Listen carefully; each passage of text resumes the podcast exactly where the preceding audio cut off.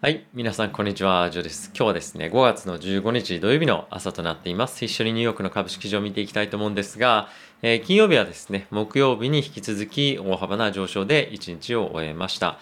えー、連日の上昇というところで非常に気分がよく終えられた方もいらっしゃるかと思うんですが、えー、まあ1週間というような期間で見てみると、え今年のですね、2月下旬以来の下落幅ということで、1週間を通してみると、まあ、非常にセンチメントとしては悪かった1週間なんじゃないかなと思っています。で、来週に向けてなんですけれども、やはりですね、まだまだ下落の警戒感ですとか、まあ、あとは金利上昇に対しての警戒感っていうのは一定程度あるとは思うんですけれども、まあ、本格的に雇用が回復してこないことには、なかなか実際に利上げというところにはえー、入っていけないとは思うんですよね。えー、ただし、この物価上昇っていうのがですね、もうしばらく続くんじゃないかというようなコメントも、え、パウエル議長の方から、中央銀行の方からも出てますので、え、このあたりはですね、警戒感っていうのは引き続き持っておいた方がいいんではないかなと思っています。え、特にですね、昨日、え、ナスダックですとか、あとはラッセル2000小型株ですね、え、反発大きかったですけれども、え、小売売上高の数値も、まあ、少し弱かったというところで、えー、まだまだやはり経済の回復ですとか、そういったところに関しての、えー、期待感先行というところで、えー、なかなかやっぱまだ本格的には、えー、利上げもしくはテーパリングの議論っていうのはできないというのも、まあ、一部、えー、思惑としてはやっぱりあって、本格的な利上げへの、期待感っていうのはまだそこまで高まっていないということから、まあ、一旦こういったセクターが大きく、まあ、売られたものの、また今買い戻されているというような状況なんではないかなと思ってます。で、1週間の終わりというところもあるので、えちょっと長期的なビューとしてどういうふうに思っているんですかというコメントがありましたのでお答えさせていただくと、え短期的にはやはり、え結構レンジのような形で、まあ、よこよこしたりとか、あとは、えー、ネが重くなるような局面もあると思うんですけれども、基本的に、え利上げが何もかも株価にとってマイナスと僕は思ってないので、え長期的にはしっかりと、えプラスに株式市場としては動くと思ってます。なので、まあ、今みたいな局面とかっていうのは、どっちかというと個別セクターでいろいろ持つというよりも、まあ、ETF ですとか、まあ、指数に関連したもので持っていくという方が安心感としてはあるんじゃないかなと思ってます。ただし、ここから夏から冬にかけてイベントいろいろあると思いますし、また経済指標もですね、一喜一憂するような局面が結構出てくるとは思います。なので、え個別株に関しては、え特にハイテクですとか、まあ、あとは小型株ですね、このあたりを気をつけないといけないので、え何を持つかというところで、やっぱり本当に、あの、なんていうんですかね、慎重に選んでいかないといけないかなと思ってます。えセクターとして僕が安心して持てるのであれば、え銀行株、そして、え素材っていうところが、まあ、コモディティですね、このあたりが上げられるかなと思いますし、それ以外のところに関しては、あんまり積極的に持ちたくないなというのが正直な意見です。なので、まあそういったセクタープラス、あとはハイテク系少し持ちたいのであれば、ナスダックを、えー、999ですね、入れてみたりとか、また S&P 買ってみたりとか、まあそういったコンビネーションで、えー、銘柄持ってみるのは株としてはいいんではないかなと思っています。えー、ただしですね、えー、後ほどまたニュースでも取り上げますけれども、え5月の雇用統計も数字が悪そうな、あのところがやっぱりあってでこれ数字が悪いと、え金利上昇に対しての期待感っていうのが、ま薄まるということで、えあんまりですね、あの利上げがいかない。じゃあ株買いだよねっていうところも、まこれも本当にそうなのかっていうとやっぱり雇用が回復してこない限りなかなか人々がですね積極的にお金を使って外で外出したりとかっていうのがやっぱし、まあ、今もしてはいるんですけどもえ、そんなにレジャーとかそういったところに使っていけないと思うんですよね。で、え、思ったよりの、思ったよりも、え業績の改善っていうのがされないっていうリスクもやっぱあるので、このあたりは、その利上げされないイコール株上昇っていうところの、このシナリオがいつまで続くのかなっていうのは正直疑問です。なのでまあこれも、えおそらく次の5月のですね、雇用統計もそんなに良くないんじゃないかっていう話も出てはいるので、えいつまでもその同じニュースに対して同じ反応っていうのは、ないと思うので、ちょっとやっぱり利上げに対しての、まあ、本当足元での、期待感っていうのはやっぱ高まってはいることもやっぱあるので、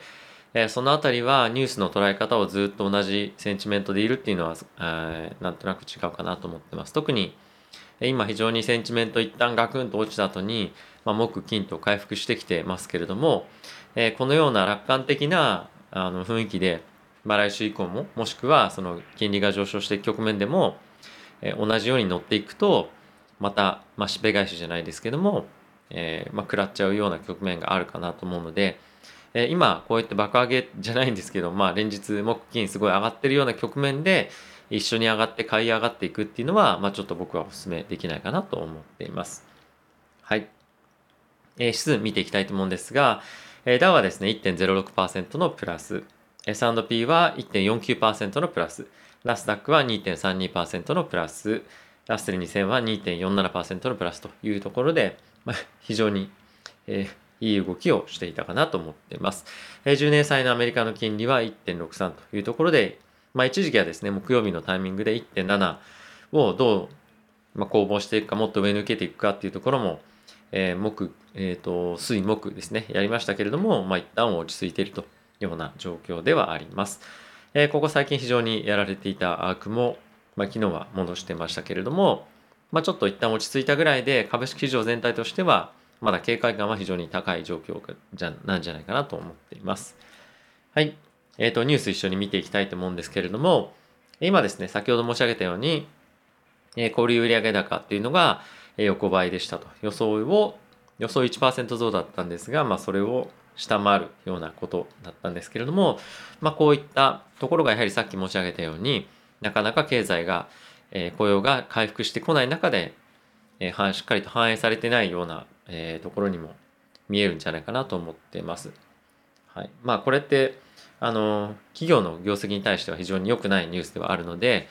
えー、一概に利上げがしないことがプラスと言えないような、まあ、一つの例かなと思っています。あとはですね、え、ここ最近コロナのえー、まあ、規制っていうのが少しずつ緩ま緩まってきていて外出できるようになってきてますけれども、まあ、そういったところを狙ってのテロの、えー、まあ、過激派な発言っていうのは結構出てきてはいるのでもしどこかでこのテロが起こったりとかするとまた人々のその外出に対しての向き合い方とかっていうのも変わってくるので、まあ、今すぐにもう株を売っておくべきとかそういうところはないんですけれどもこの辺りのニュースですとか発言も気をつけておくべきなんじゃないかなと思っています。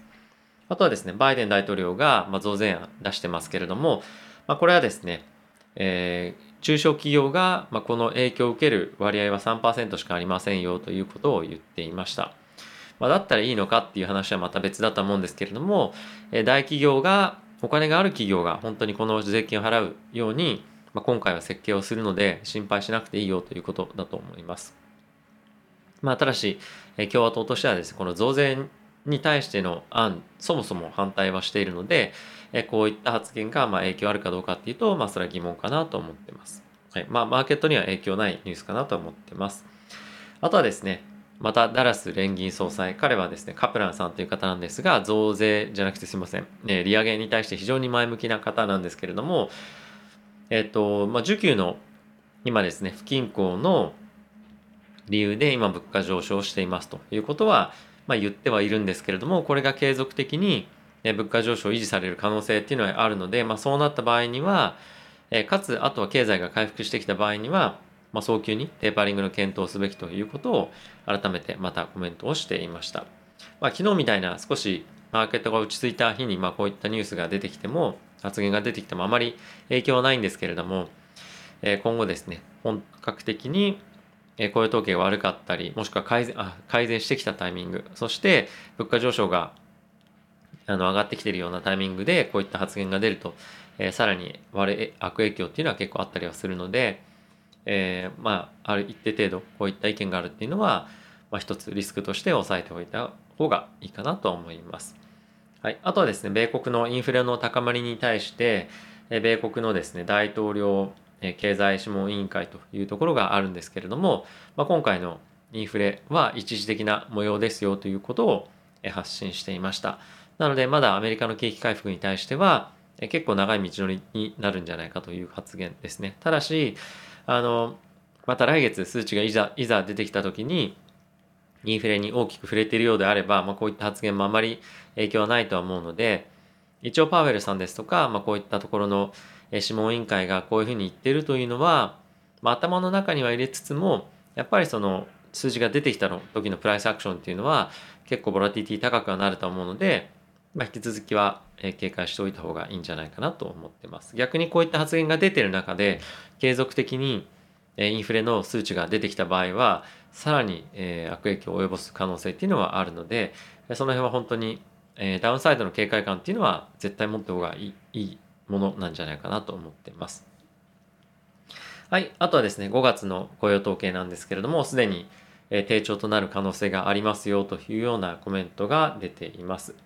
予想としては、50万人から75万人の増加っていうような予想が今あるんですけれども、まあ、ペースは加速するっていう人もいれば、まあ、鈍化するんじゃないかっていう言ってる人もいて、まあ、結構ミックスな内容ではあるものの比較的コンサバに今後予想が変わってくるっていうのが、まあ、今のエコノミストの予想としては、えー、あるようです。でやっぱりこの雇用の